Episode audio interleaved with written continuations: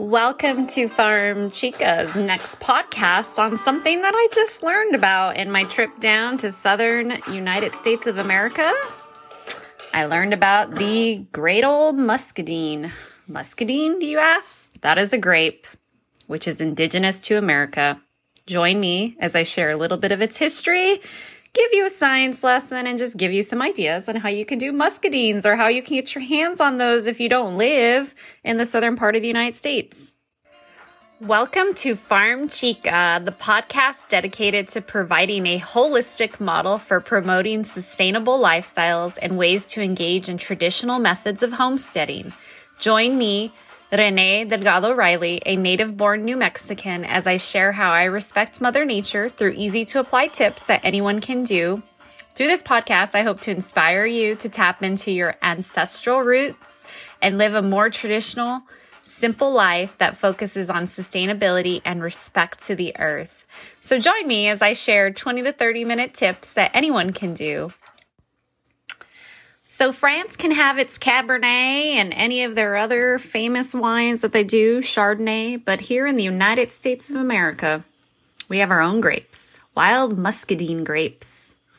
This grape history is super rich to our country. It's native, it's indigenous to the Americas. And these have been utilized for over 400 years. First, of course, by Native Americans, and then by the immigrating settlers, and now into today in southern United States of America and the southeastern part of our country. They definitely are being utilized today. So, not to be confused with a muscat grape, this grape is often shunned in the wine world as an outcast, as an impostor.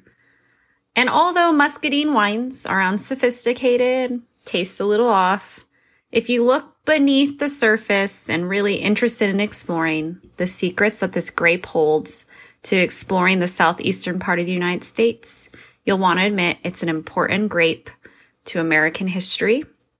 And it's time to reintroduce awesome world to the wonders of the muscadine grapes. So Native Americans dried the wild muscadine grapes long before European settlers even discovered the continent. They used the grapes not only as a food source, but as a source for blue dye for different clothing and different items that they needed dyed.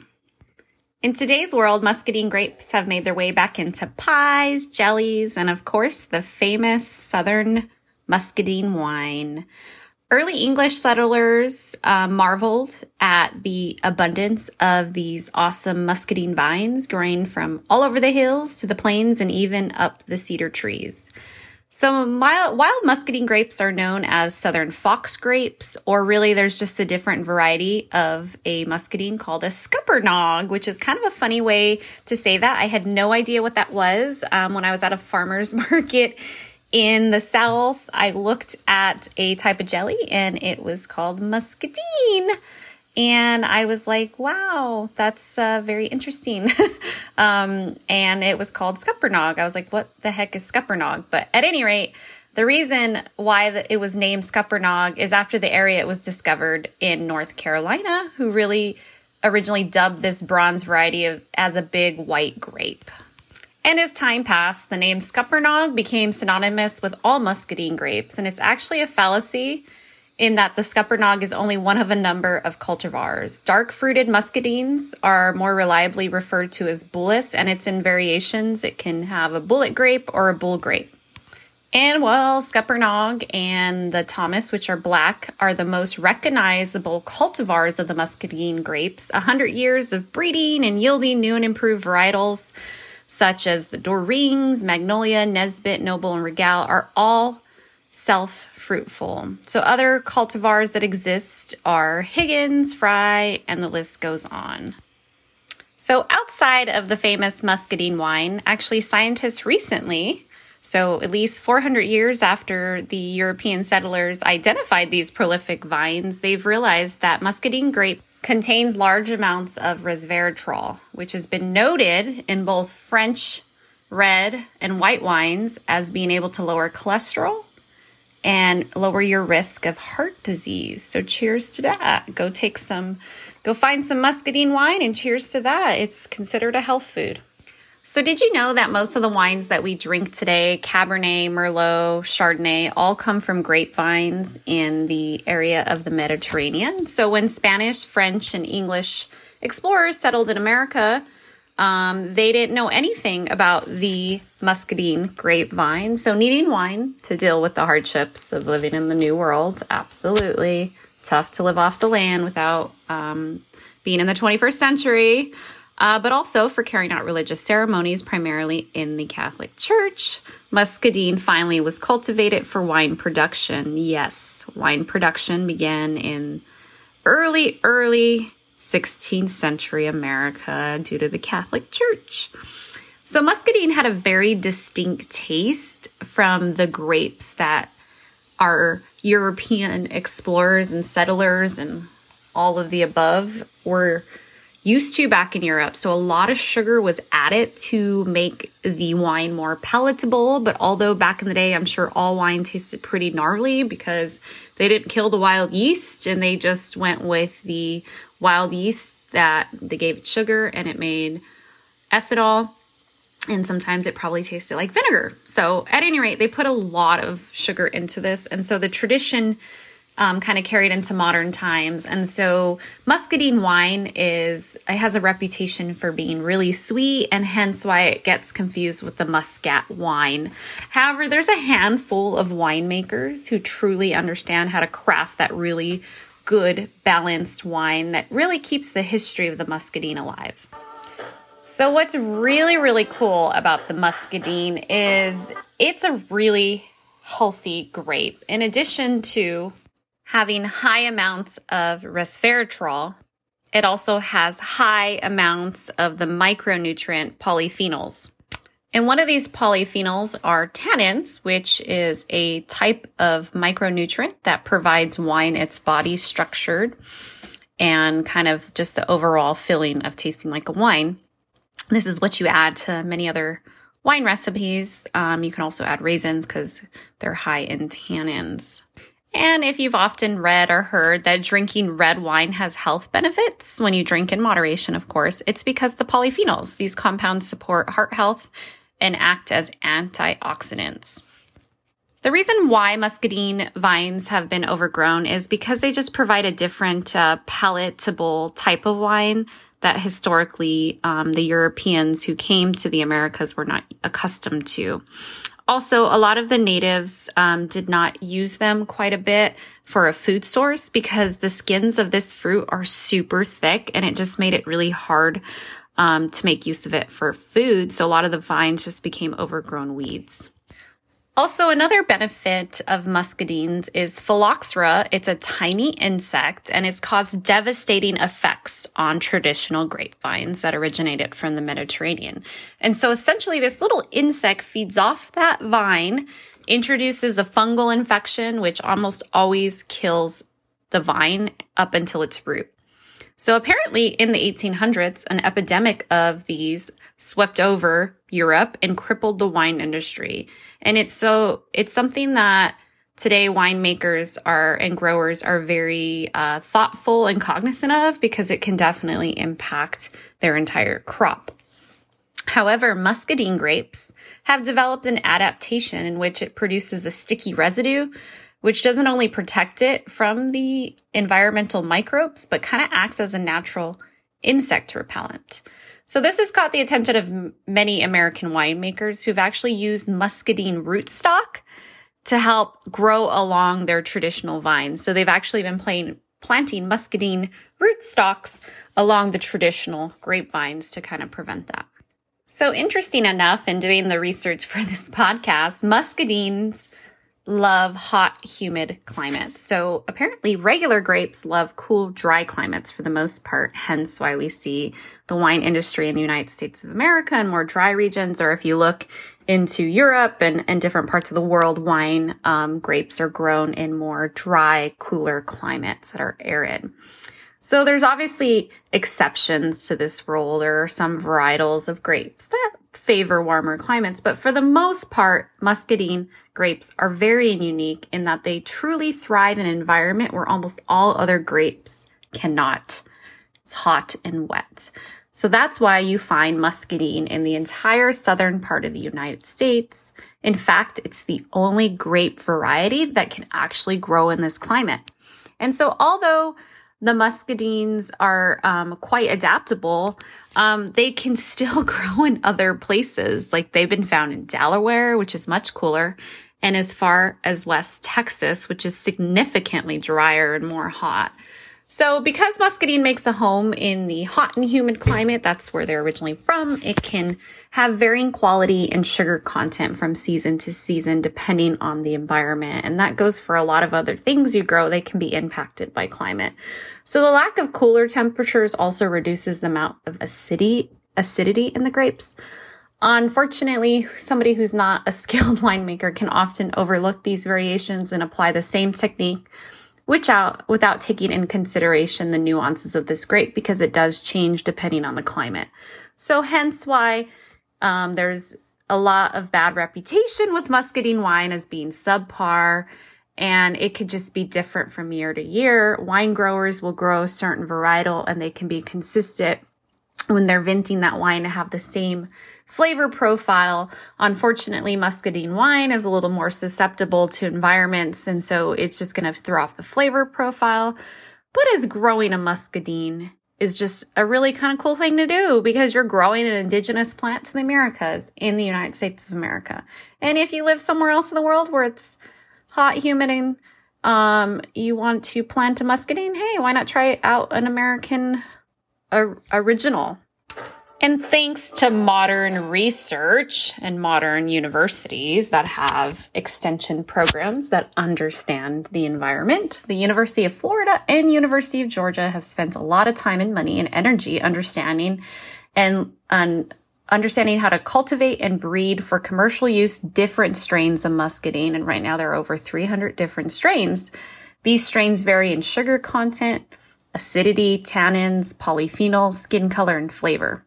Of course, the most popular varietals of muscadines to grow are Noble, Carlos, Thomas, Black Beauty, and of course that good old Scuppernong because it just sounds kind of fun to say it. Anyway, on back to the muscadine. Muscadine wines come in wa- white, red, and rosé, and they range anywhere from dry to very sweet. Uh, sometimes they're mixed with other fruits to add just different flavor profiles. You can even find a port style dessert wine. I don't drink any sweet wine, so I'm not huge muscadine wine fan. I, I tried a few varietals and they were okay. Um, the drier one was definitely a lot more palatable for me. And actually the Scuppernong was actually pretty decent. So when pairing with food, look to traditional Southern fare if you're enjoying a muscadine wine, because why not? You want to have biscuits and gravy and some greens with those meals or some fried green tomatoes, which are really, really great. Um, if you are going to enjoy red, of course, um, smoked meats are always good. And just a small little history lesson Roanoke Island is actually home to the oldest known grapevine of muscadines in the United States. It's a 400 year old Scuppernong mother vine and has a trunk two feet thick and once stretched across half an acre. So, growing muscadine grapes. Well, you can buy grapevines pretty much anywhere online. Any nursery will have them for you. You should definitely plant these in an area of full sun and well drained soil. And for maximum muscadine production, the vine should be in full sun for most of the day, shaded areas, and um, those kind of reduce your fruit. So definitely you want to make sure they're in full sun. And of course, the well draining soil is of real importance just with any fruit or tree. Vines will die if they're in standing water for a long period of time, such as a heavy rainstorm. So it's good for them. They're fine to be wet, but you just want to make sure that that soil drains. Um, also, um, muscadine grape requires between a soil pH of 5.8 and 6.5. So definitely, if you're interested in doing a soil test, you can adjust for that. There's lots of things that you can add to the soil to definitely increase or decrease that pH. So plant muscadine grapes in the spring after all freezing temperatures have passed and you want to plant that vine at the same depth or a little deeper than it's in the pot that you get it from its nursery. So multiple vine planting, you want to make sure you space the plants a minimum of 10 feet, aka three meters apart. Or better still, 20 feet, six meters apart, just so you can give them enough time to grow.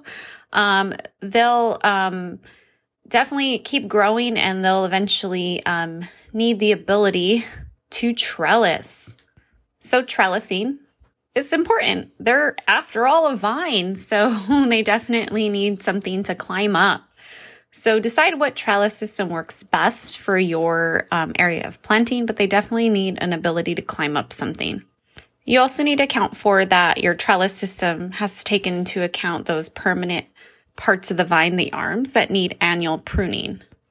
A single wire, number nine, five to six feet or 1.5 to two meters above the ground and anchored on both sides is a simple and easy trellis construct. And of course, you can construct double wired trellis. It just really depends on your engineering.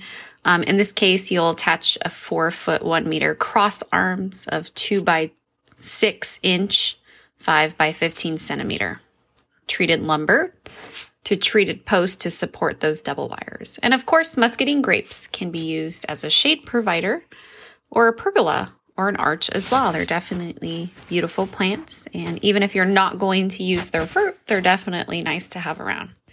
They will need an organic fertilizer. Um, it's important to give them that extra kind of boost. Um, usually, you want to fertilize in early March, May, and July, and you want to keep the fertilizer 21 inches away from the trunk of the vine. You're really just fertilizing the soil.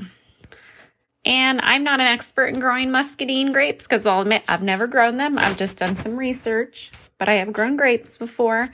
So you might need to add some magnesium because grapes definitely need this. So Epsom salt is something, or you can look into your local nursery if they have any organic magnesium that you can add on there that's not going to harm anything in your environment. You also want to make sure you keep it weed free and you just want to keep an eye out for any Japanese beetles. Um, as I said earlier, muscadine grapes are very pest resistant, but sometimes Japanese beetles love a nibble and so do birds. And so you can drape netting over the vines like you would with any other berry plant. So, what to do with all those muscadine plants once you actually have some fruit? And of course, you want to eat them because remember, they're high in antioxidants and super healthy. So, what are you going to do? Well, I think the easiest thing to do is to make some homemade muscadine jelly that you can put on those buttermilk biscuits. Um, I'm the type of person, if I grow something or if I see a tree or a bush, anything with something edible, to me, it's a sin to not do something with it. So you want to pick through your muscadines if you're fortunate enough to have them, or if you're in the southeastern part of the United States and you head up to a farmer's market and you buy some muscadines, you probably know more than me. So I don't need to school you on this, but you want to take about five pounds of muscadine, which is going to produce about five cups of juice. Again, just with any other podcasts and making jams and jellies, you never want to double a recipe. You want to make small batches. So you want to cover those muscadines with water and place it on the cooktop. Um, and once you cover it with water, um, you definitely want to get most of it submerged. While muscadines are beginning to simmer, you want to mash them with a potato masher and you kind of just continue mashing until they cook for about 15 minutes and then you strain them through a sieve and you get that awesome juice. Then you're going to take that juice back to a roiling boil. You're going to add some pectin, a little bit of lemon juice, and as much sugar as you want. For every five cups of juice, I add six cups of sugar, one box of pectin, and about a tablespoon of lemon juice. And you're just going to cook that down till it gels up. And you're going to put that in some nice sanitized canning jars and you're going to water bath can those um, for five to 15 minutes, depending on your altitude. And honestly, like I said, I've never grown muscadine grapes, but I think another great recipe in all my searches and research for this podcast is muscadine pie, which kind of looks like a cherry pie. So you want to take six cups of muscadine grapes, half cup water, cup sugar, a fourth cup cornstarch, an egg, some orange zest, vanilla extract, cinnamon you'll need, and a little bit of whipping cream, some turbinado sugar, and of course, you need an awesome recipe for a crust, or you can buy one at the store. So, what's important about baking with muscadines is you want to, as I said earlier, a lot of the Native Americans did not eat the muscadine because the skin was super thick. So, you want to separate the pulp from the um, separate the hulls from the pulp of the grapes. And an easy way to do this is just have a light slice from what I've read online and what I've seen on YouTube. You slightly slice the grape and you squeeze out the yummy pulp. You then want to place those grape hulls with a half a cup of water. So again, you're starting with six cups of muscadine grapes. And so you're going to take those grape hulls and a half cup water in a medium saucepan. And then you're going to place the grape pulp in a separate medium saucepan. And you're going to bring both pans to boil over medium heat. You're going to cook both for about 15 minutes, stirring them pretty frequently. And then you're going to remove them both from heat. Then you're going to take that hull mixture and you're going to stir a cup sugar into it and go ahead and place that aside. You're going to take the pulp mixture and strain it through a fine mesh sieve, such as a chinois or any kind of jelly strainer, and you're going to discard those solids. Once you get that all kind of um, together, you're going to take that pulp juice and add it to that hull mixture. And so now you have this hull mixture mixed with this pulp juice. You're going to put that in a blender or you can take an immersion blender and break it into smaller pieces. You don't want to puree it, you just want it chunky. And then you're going to pour that mixture in a large bowl and stir in the cornstarch, egg, zest, vanilla, and cinnamon. So once you get your crust together that you've chosen for this, you're going to pour your filling in and put that dough on top. You can do a lattice crust design, or you can just have the single layer. It's up to you. But then you're going to brush that dough with a little bit of heavy cream and sprinkle with turbinado sugar, or you can take an egg wash mixture with an egg and some water, uh, brush it on your pie crust, and add in some turbinado sugar. And go ahead and place that pie on a rim baking sheet just because the pies like to overflow sometimes, and I'm guilty. I've made a mess in my oven many times with many other kinds of fruit pies. And you're going to bake it for 20 minutes um, at 425. And then you're going to reduce the oven temperature to 375 and bake until that crust is golden brown and bubbly in about 30 minutes more. So let it cool for 45 minutes before serving. If any of y'all have muscadines you want to share with me, I am looking um, here in the Pacific Northwest and even when I go home to New Mexico. I don't know where I'm going to get muscadine grapes unless I grow them myself, so I may have to place an order for some grapes. Thank you for listening to Farm Chica's podcast focusing on the indigenous grape to the Americas, the muscadine. I hope you're inspired to learn a little bit more about muscadines like I was and be inspired. So good luck to you all and thank you for listening.